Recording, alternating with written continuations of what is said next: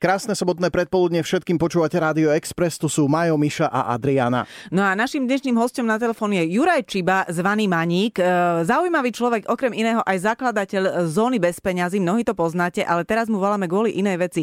Juraj je jeden z ľudí, nie je ich málo, ale zase nie ich až tak veľa, ktorí prešli celé Slovensko skrz na skrz peši, konkrétne trasou hrdinou SNP, alebo cestou hrdinou SNP, čo je e, červená turistická značka, ktorá vedie celým Slovenskom Slovenskom od Duklianského priesmiku až po hrad Devín.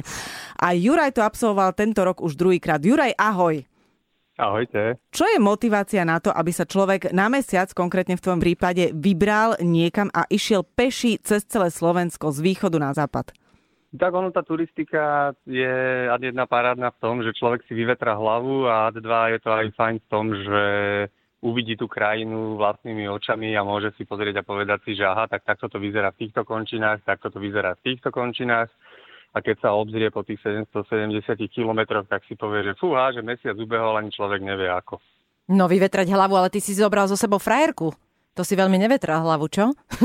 No, my sme si to dali ako spoločný prechod s tým, že chcel som jej tiež tú krajinu ukázať takto. Uh, išli sme absolútne bez príprav, išli sme vlastne bez kondičky, stali sme od počítačov a išli sme proste si prejsť to Slovensko. Čiže ono je to skôr o psychike ako o tom fyzickom výkone. Koľko to pánok zničí človek, keď chce prejsť cez tú hrdinou SMP?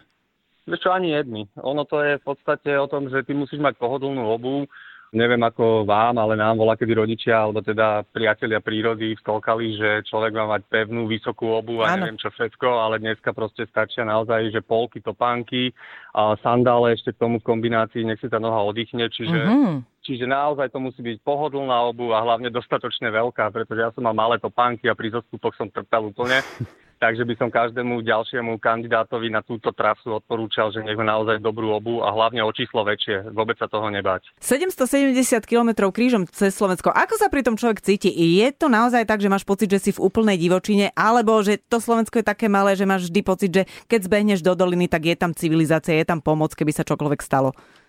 Tak, ono sú to vieš čo úseky, kde sú nejaké obce, nejaké mesta, a sú úseky, kedy to naozaj ide niekoľko dní, v podstate nechcem povedať, že v divočine, ale v lesoch, kde nie je nič, kde sú dokonca holoruby, kde sú e, pramene vyschnuté, kde sú proste posiate kopce veľké a je to proste taká všehochuť. Čiže vôbec by som to nenazýval nejakou divočinou. Áno, je tam nejaký Čergov, sú tam volovské vrchy, ale netreba sa báť, že proste teraz človek ide sa niekde stráti.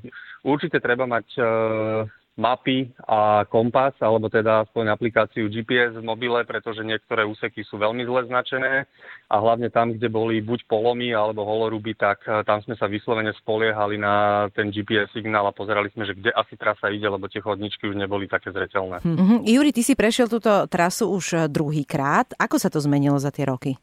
No, na niektorých úsekoch je trasa úplne pretrasovaná, takže ide uh, inými kopcami, ako bola pôvodne. Potom tam boli, mm, aspoň čo si pamätám, pred desiatimi rokmi, tak tam boli naozaj niektoré úseky e, čerstvo vylámané vetrami. Aj teda lesníci to zdemolovali kade tade, pretože tie ťažby to bolo vidno, že rozrité cestičky dokonca v rezerváciách tými traktormi, čo je úplne mm-hmm. na zaplakanie.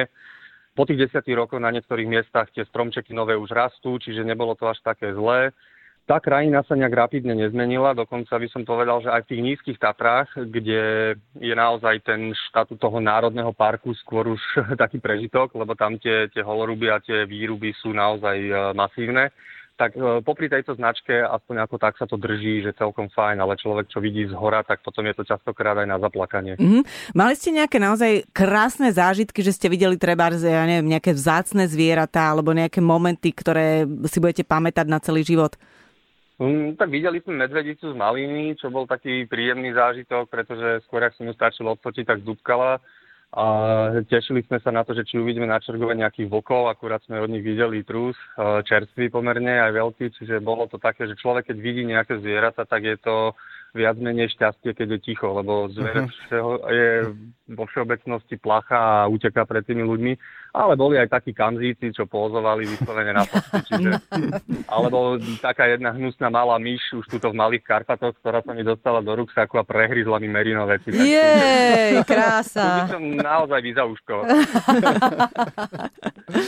Juraj Čiba alias Maník bol našim hostom a rozprávali sme sa o prechode cestou hrdinou SNP. Pekný víkend, ahoj. Pozdravujem všetkých poslucháčov, majte sa pekne a nebojte sa zobrať tie ruksaky, zalokovať počítače a vybrať sa do prírody.